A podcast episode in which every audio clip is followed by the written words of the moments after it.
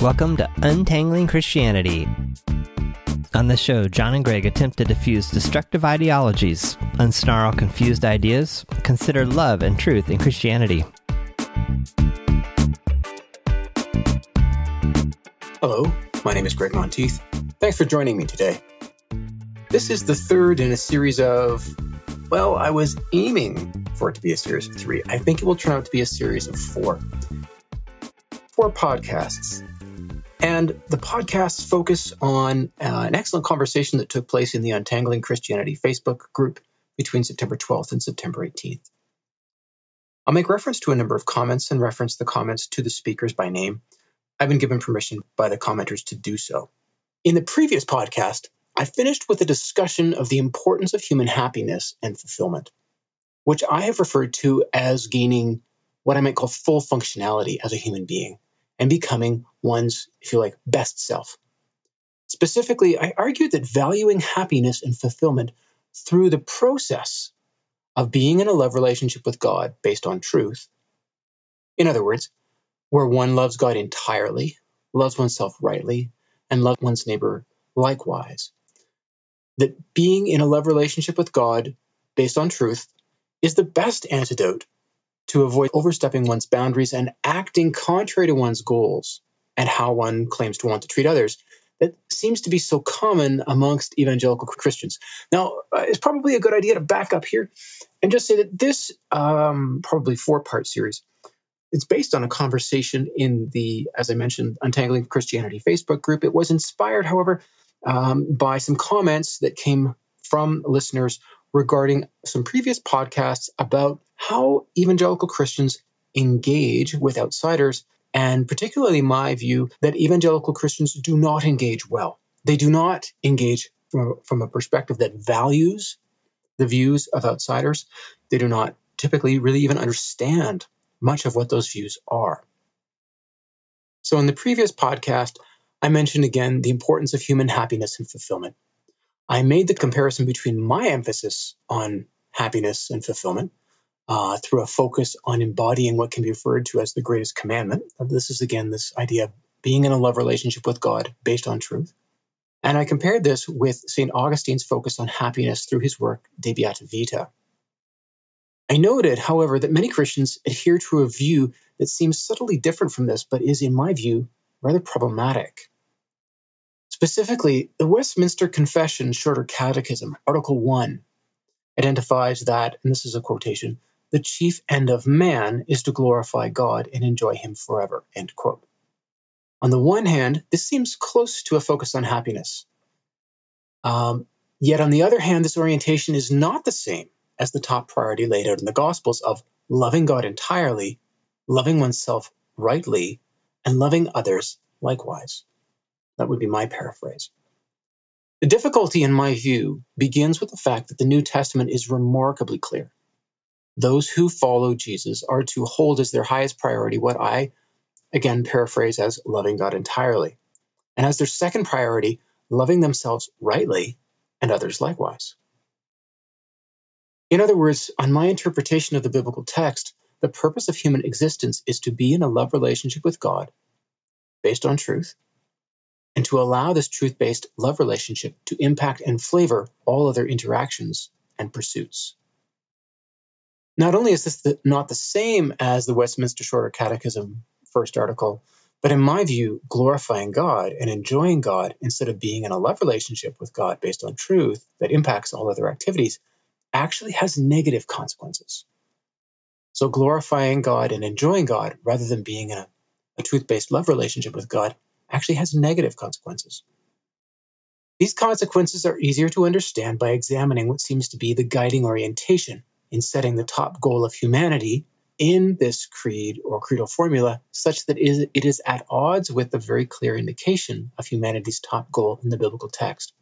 So, this uh, disjunction is striking and very problematic in my view. I believe that the Westminster Confession Shorter Catechism managed to misappropriate or insufficiently engage with, or potentially even ignore, the very clear top priority due to a skewed emphasis on one aspect of the Christian God's nature and a corresponding underrepresentation or devaluing of another equally central and equally important aspect of the Christian God's nature. Simply stated, the Westminster Confession, shorter catechism, puts too much emphasis on God's sovereignty, not enough emphasis on God's fatherhood and parenthood. By corollary, it puts too much emphasis on truth and the importance of declaring, promoting, and defending that truth. Hence the action, it's an action of glorifying God. And not enough emphasis on love and the necessity of receiving and giving love. In other words, the state of being loved and in love with God, and allowing that mode of being to flavor and direct my actions. I am making a very clear distinction here between something that is at base an action and something that is at base a state of being or an orientation. Now, similarly, I would say that the Westminster Confession, in, in this in its initial formulation, it's much long, it's a much longer document, and again, I'm only looking at the shorter, the shorter piece, but it's very definitive. It's very, very explicit in stating this is the top priority, and that I take issue with. I would also say that similarly, the Westminster Confession, shorter catechism, puts too much emphasis on salvation and too little on creation. Now, it's interesting that in the first podcast in this series, I actually equated an overemphasis on God's sovereignty with the notion of magnifying God, a notion essentially identical to worshiping God. Here's what I mentioned in the first podcast God's sovereignty is often taken to mean God's power to judge and act with absolute determination over the created order, and especially to do so eschatologically at the end of time. Particularly, the blend of God's power knowledge, and yet goodness. So, goodness in sending Jesus and sparing humans from the just punishment of hell. These aren't my ideas, but this is typically how it's framed in evangelical Christianity, is what evangelical Christians typically see as the basis for God's greatness. Many Christians then promote God's greatness, expressed particularly as God's sovereign mercy in sparing humans from God's sovereign wrath and judgment. And this piece is pretty crucial Many Christians then promote God's greatness simply by emphasizing the unmerited nature of this mercy, but by claiming that God's by also claiming that God's greatness is itself more than sufficient reward to humans for serving God. In other words, for many Christians, magnifying God, and here I think we can readily substitute the term worshiping God, means extolling God's sovereignty by claiming that while in all other contexts human needs are fulfilled by various external things, when it comes to Christianity, God meets every human need just by being God.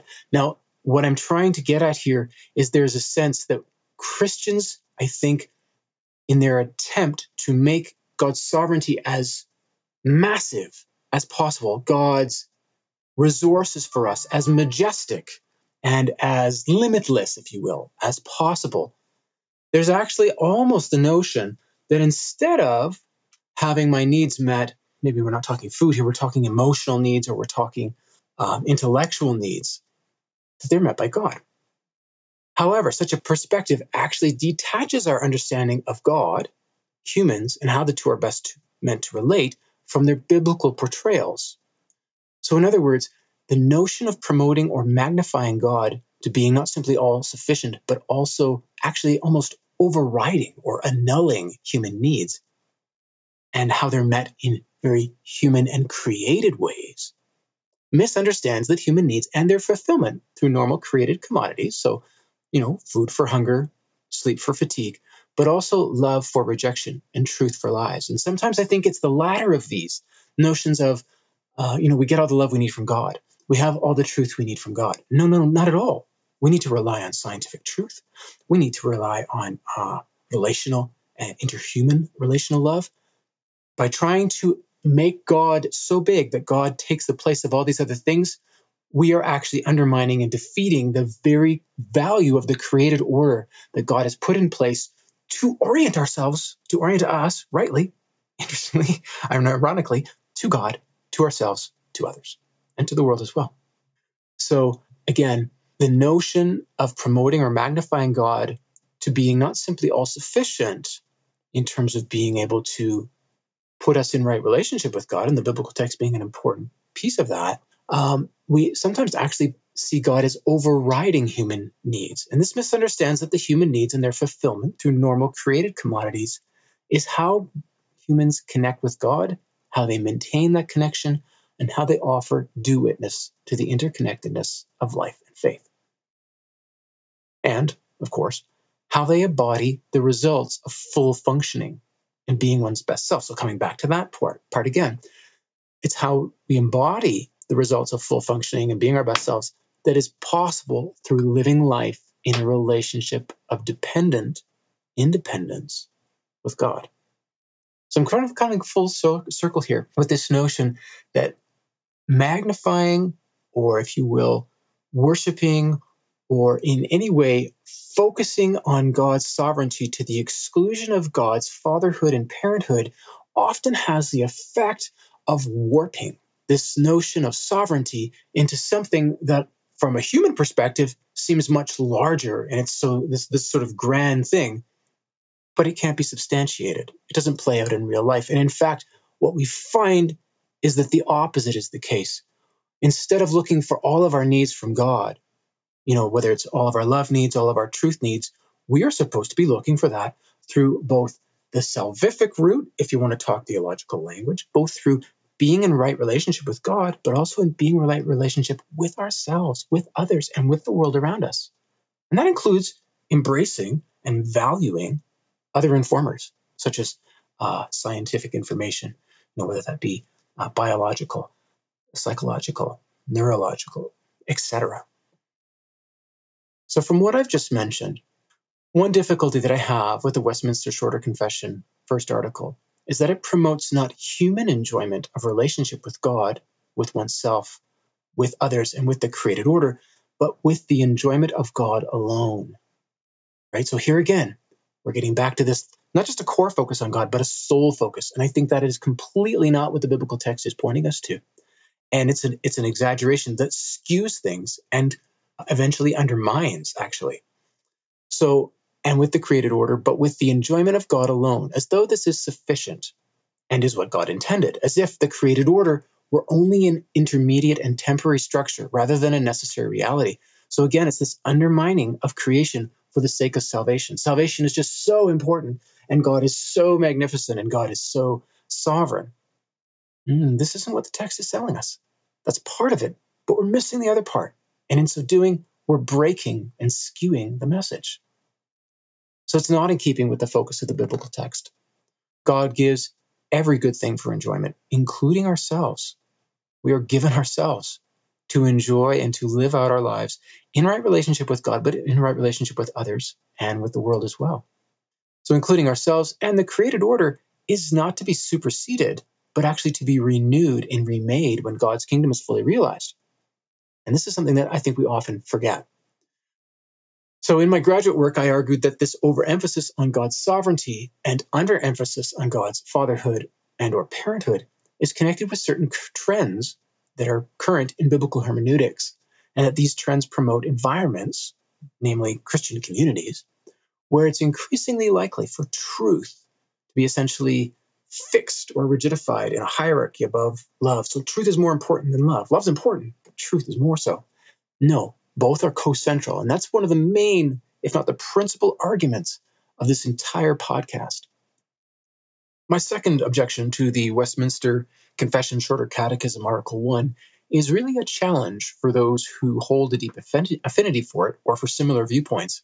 And that challenge is to formulate the implications of this view more fully. In other words, I think that these folks need to ask if I take, quote, enjoyment of God, end quote, to be my chief goal, what effect should this enjoyment most likely produce? In other words, what's the logical impact of any enjoyment or outcome?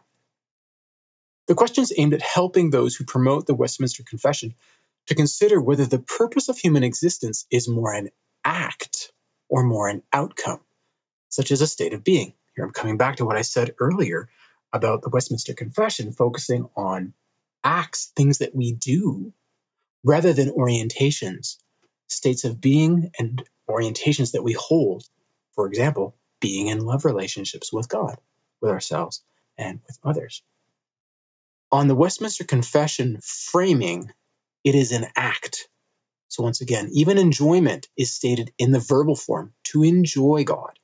This is an action. From my perspective, while action is certainly involved, the purpose of human existence is to achieve, or at least frequently experience, a state of being or state of mind out of which our actions, thinking, and dispositions will necessarily be best oriented.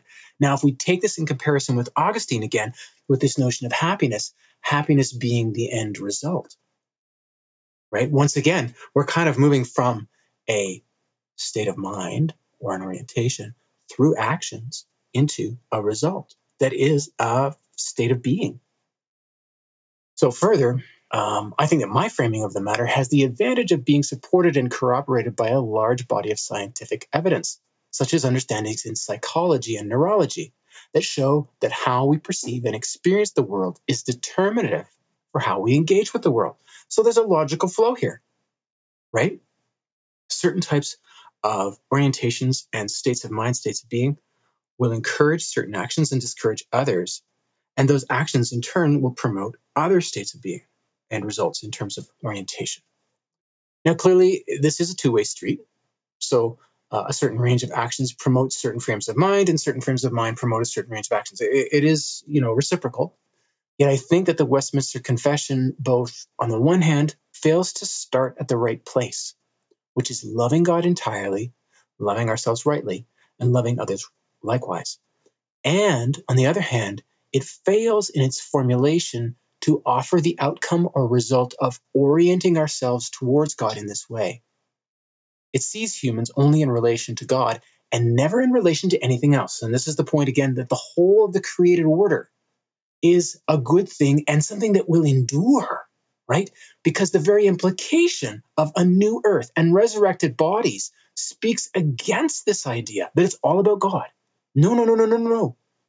There's an entire new creation here and we are in effect new, recreated as resurrected bodies. So this whole orientation, the, if you will, philosophy underpinning this cuts very hard against how the Westminster Confession, Shorter Catechism, Article 1 is stated. My third objection is this. The implication of these components is that humans are, by nature, beings who function best when they are in relationships of what my mentor likes to call dependent independence. So this is my my viewpoint uh, that I've expressed in the previous podcast. Another very maybe succinct way of expressing what I'm trying to get at in uh, referring to being in a relationship of dependent independence in order to be my best self is that we are to grow into whom we are meant to be as beings. And I think the richness of what's involved in that simply is not, it's nowhere. It's nowhere on the horizon of the Westminster Confession, Shorter Catechism, Article 1. So, this is a slightly different way of expressing my previous concern that it's all about God. Um, perhaps the best summary of, of what I'm trying to say here can be seen by how I would restate Article 1 of the Westminster Confession, Shorter Catechism. The primary orientation of a human being is to love God entirely, love him or herself rightly, and to love others likewise. And the primary task of a human being is to enjoy living and becoming who one is meant to be. So, to restate that, the primary orientation of a human being is to love God entirely, love her or himself rightly, and to love others likewise. And the primary task of a human being is to enjoy living and enjoy becoming who one is meant to be, to enjoy the created order, to enjoy others, and to enjoy him or herself in the context of being in a relationship of dependent independence with God. That is, in being in a love relationship based on truth with God, who knows me more truly than I know myself and loves me more deeply than I love myself. Now, admittedly, one of the aims of a shorter catechism is to be brief. Uh, I think what I'm arguing for here is that I admire their willingness or their their their thinking that they can achieve this in two sentences. I don't think that it's possible, and I think that's part of the issue. If you can achieve it in a paragraph, that's fantastic. But what they've got there is simply, on the one hand, it's misaligned, and I think it's wrong-headed. And to go back to the integration project, it's much more connected with the biblical text. It's much more in line with what we experience as human beings living our lives. The effect then of that type of relationship is that my innate finitude, my fallibility, and my fallenness are complemented. So as most often to manifest instead, so instead of finitude, to be situated, instead of fallible, to be capable, and instead of fallen, to be to manifest integrity, situatedness, capability, and integrity. In this way, I am most empowered to become my best self and so function most fully, meaning to live as I am best able to live. And that's a happy place to be, to go back to Augustine. So let's return to that great conversation that took place in the Untangling Christianity Facebook group between September 12th and 18th. In the first podcast, I presented the first half of the comments and offered some input on the comments. In this, the third podcast, I want to uh, start by reviewing some of the subsequent comments by Amy, Anna, and Dan. And again, not in their entirety, but in the order in which they occurred. Dan wrote, I find most attempts to find truth are neutered by unintentional efforts to support the, quote, truths a person already knows. The most common case I've seen in Christianity is where people are willing to explore truth only so far as it doesn't leave the boundaries of the assumption that the Bible is inerrant. Any attempts to discuss why that foundation must first be presumed true usually leads to a breakdown in the conversation. I think we all have a circle that defines how far we're willing to venture in our search before we get extremely agitated. That circle is bigger for some than others, and I think it can grow when we realize our circles restrict us. But I expect there's always a limit to what we can take. So I can no longer define the quality of a church or group by how well it follows the truths, i.e., the Bible, that I already think to be true. I'm far more interested in how well people can explore seemingly asinine ideas without lose, losing their cool. People with answers creep me out a bit, but I love hanging out with people that will explore questions with me. Anna wrote, Dan Daly, I like the way you think. I've gotten to the point where I will consider just about anything in capitals a possibility. Maybe not a probability, but a possibility. I force, in capitals, myself to do this, even if it makes me very uncomfortable, because once I close anything off, I'm trying to control mystery instead of allowing it to do its magical work. I try not to exclude anything right away. I try to run it by my sensors and examine it from every angle.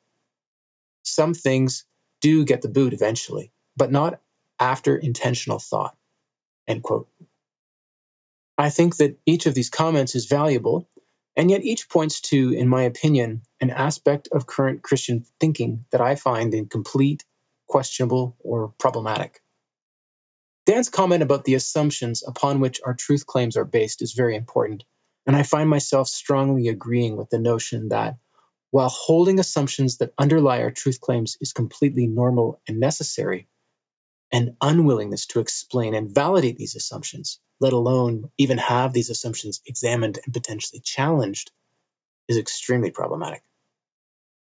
My interpretation of such cases is that Christians seem to want to claim what we might call the epistemic high ground, the claim that they have better or truer truth than others. Yet clearly there is no basis for such a claim the only proof for the truthfulness of a claim is to produce some form of evidence that is relevant and persuasive. This is what I often refer to as the necessary relationship between truth claims and corresponding truth values, where the truth value is something that corroborates or substantiates a given claim as being true. Or perhaps this is a case of Christians confusing truth claims, the claim that something is the case, for truth values, the corresponding evidence that supports and validates a given claim. Clearly, the two are not identical. Any complex, non trivial truth claim can never represent its own truth values. Now, I'm less convinced by Dan's view that the unwillingness on the part of many Christians to consider their assumptions is what he calls an unintentional effort. Instead, I think that Amy and Anna's discussion And I won't raise it again here, but I mentioned it uh, in the past two podcasts. They had a discussion about deceit. And I think that offers quite a bit of insight. This is because, in my view, the presence of rampant inconsistencies in how individuals think and act, and particularly the presence of these same inconsistencies within communities, is one of the chief indicators that self deceit is at work in a rather unchecked fashion. So recall, self deceit is doing the things that we claim to disavow, yet doing them in such a way as to conceal the fact that we're doing them and the truth of our intentions from ourselves. And as I've mentioned in past, its deep insights into the presence and nature of self deceit are one of the reasons why I find the biblical text worthy of further consideration.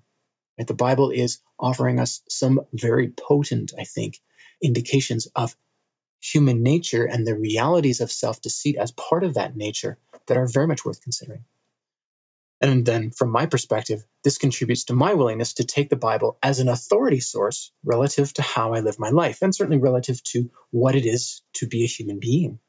So the Bible has some input, not full and total, but some valuable and necessary input. So to restate matters, when Christians who make the clear claim to be truth seekers and to, you know, if you like, have the truth, are staunchly unwilling to examine or to validate their truth claims, such as the case when Christians claim biblical inerrancy, I think this is clearly an intentional act. Yet, in my view, it is primarily a self deceptive act. This is because the stated reason that most Christians offer for de- defending biblical inerrancy at any cost, uh, you know, which they might refer to as defending God's truth, the stated reasons actually undermine the truth claim. When Christians refuse to examine their truth claims critically or provide corresponding truth values, to substantiate their truth claims. Yet by deceiving themselves into believing that their unwillingness to examine or validate their truth claims is actually a way of validating and promoting God's truth, when in fact they're actually discrediting it, right? Because that's that's the implication Dan is giving here, and that's certainly been my experience. By failing to be willing to critically examine some of these uh, notions, such as biblical inerrancy, it simply undermines the whole notion. Christians can, however, uh, by following this kind of path of self deceit, they can both view themselves as, if you like, righteous, so they're acting rightly in God's service, and view their opponents as being in the wrong. That being anyone who does not agree, whether non Christians or not. So in this case, I think the effect of such self deceit is to allow Christians to sidestep the complex and I think not only unwinnable, but unnecessary and actually biblically unsound matter of insisting upon biblical inerrancy, while believing that they have, in fact, acted with integrity towards the Bible and loving, lovingly towards their opponents. So, so it's a very dense package I'm giving you there. So, in other words, what I'm saying is, and I'll repeat that the effect of such self deception is to allow Christians to sidestep the complex and I think not only unwinnable, but unnecessary and actually biblically unsound view or insistence upon biblical inerrancy while believing that they have acted with intellectual integrity, with integrity towards the Bible, and lovingly towards their opponents.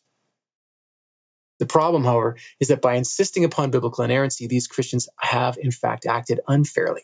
They have not been willing to examine the validity of their claims and prove them that the Bible is somehow inerrant, and unlovingly by closing down that type of conversation uh, and yet demanding that outsiders still believe, even though they're not willing to present enough validation to show that somehow the Bible is, you know, without any errors, as though this is something that, that's actually necessary.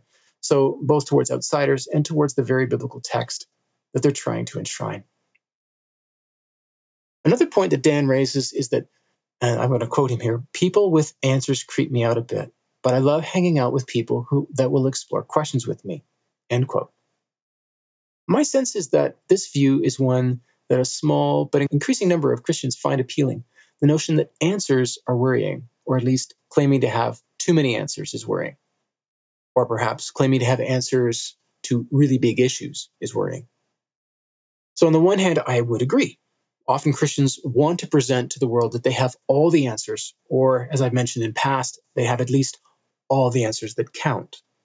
More so, some Christians offer very, very tidy yet simple and matter of fact presentations of these, quote, answers. Now, I find both of these orientations, having all the important answers and presenting them simplistically, unconvincing, and in fact problematic. So these types of responses actually tend to repulse people from Christianity because the answers typically don't work, and the presentations can be patronizing and, um, yeah, they're just overly simplistic. They don't work either. Yet the notion that answers generally, whether as making a truth claim or substantiating it, the notion that answers generally are problematic is itself, I think, problematic. Here's what I mean. I take answers in the sense that Dan is referring to them either to represent truth claims, so asserting or arguing that such and such is true, or to represent truth values, asserting or arguing that such and such proves something to be true in a supposedly reasonable and satisfying way. In other words, answers in this sense are typically either claims to truth or reasoning and content that represents proof of truthfulness. They're either claims to truth or reasoning and content that represents proof of truthfulness, supposedly in a sufficient and perhaps even, even a final way.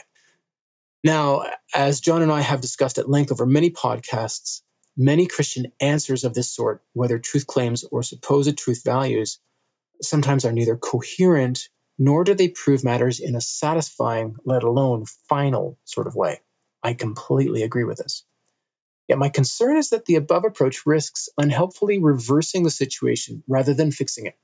So instead of offering truth claims that claim too much or truth values that assert too much, the above approach risks applying too much suspicion towards truth claims and values or towards those presenting them. I see this as having two likely results, both negative. First, we risk viewing truth claims as statements that were never meant to be substantiated. For instance, when people say things like, it's all about the journey or the discussion, not about the destination or the conclusion. Well, I strongly disagree with this. I both want to enjoy the journey or at least gain something valuable from it and to arrive at a better place or to arrive at a destination that I'm hoping to get to, right? Both of these are important, both the destination and the journey, both the discussion and the conclusions. I want the discussion to be valuable precisely because I want to learn something or gain clarity as to the outcome. The second likely result is that we risk approaching truth values as though claiming that certain reasoning or content is true is suspicious or even wrong headed. Perhaps because we mistakenly conclude that because humans are not able to come to final, foolproof answers on many of these difficult matters, that it's not valuable to lay out provisional or working answers to these matters or perhaps because we've too often seen Christians abuse and control others through promoting their own views as true and forcing or trying to force others to adhere to them or obey them. Regardless of the reasons, both of these approaches are problematic.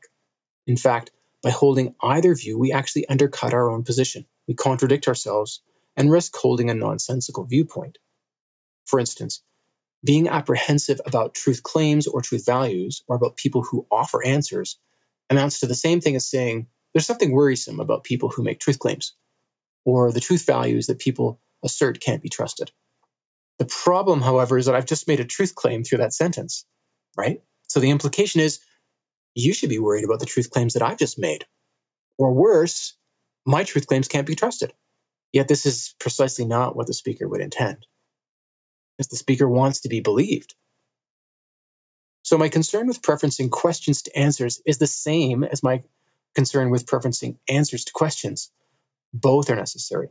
And each of us has areas of our lives where we have more answers and areas where we have more questions. In other words, I believe that one of the crucial tensions for right living is between confidence and humility. What is more, here again, we see that properly integrating life and faith leads to gains on both sides. The difficulty is that an overemphasis on either leads to problems. I regularly engage with Christians who state their beliefs in extremely strong and definite terms. Yet doing so, having the appearance of confidence, does not make these beliefs biblical or even valid. In my view, Christians present in this way as a cover for their lack of knowledge, lack of understanding, and so their fear. Usually fear about the complexities of the matters in question and their sense of inadequacy to grapple and come to terms with these matters. The solution, as I see it, is on the one hand to face our fears by admitting that yes, the task is daunting, and also our resources are insufficient to go it alone. And so the next step is to commit ourselves to learning and to engage the help of the greater Christian body and of other informers, Christian or not, who can help us shed light on the matters at hand. Similarly, when questions are valuable but answers are not, or simply perhaps answers are less valuable, I see Christians at risk of embracing an inflated sense of humility. This inflated humility, from what I have seen, typically acts as a cover for our frustration with, and potentially for our disdain for, those who make strong claims and attempt to impose those claims on others as, if you will, the only way. The solution, I think, here is to become more aware of and so less motivated by our negative responses to such situations, and to recognize that the manner of presentation does not correlate with the truthfulness of what is presented. So the more we begin to disconnect the manner of presentation from the claim to truth, and the more that becomes a prominent understanding amongst Christians about particularly Christian truth claims, I think the better off we'll be. Returning to the integration project, one way to engage with this type of issue is to ask ourselves how do I respond to similar situations in other areas of my life? How do I feel, in other words, about people with answers versus people who ask questions in my personal life, my family life, my work life, my social interactions? Often there will be some deviations in how I respond in these different areas, but a clue or how mm, this particular notion of answers versus questions plays out in terms of Christian beliefs is when my response to such matters is notably different when it concerns my faith, whether different in nature or in magnitude, than when it concerns other areas of my life. And I'll leave that point for a future podcast. At this point, I think I'm going to have to close. It's been a bit longer than I wanted it to be, and I still have one further podcast to close off this series. Until next time.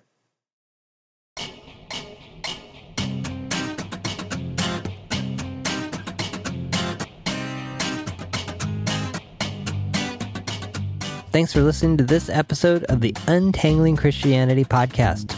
A summary and resources for this episode are at our website, untanglingchristianity.com. If you'd like to join our private Facebook group or reach us by email, send your request, questions, or even a simple hello to feedback at untanglingchristianity.com. Music on this podcast is provided by Kevin MacLeod at Incompetech.com and is licensed under a Creative Commons license.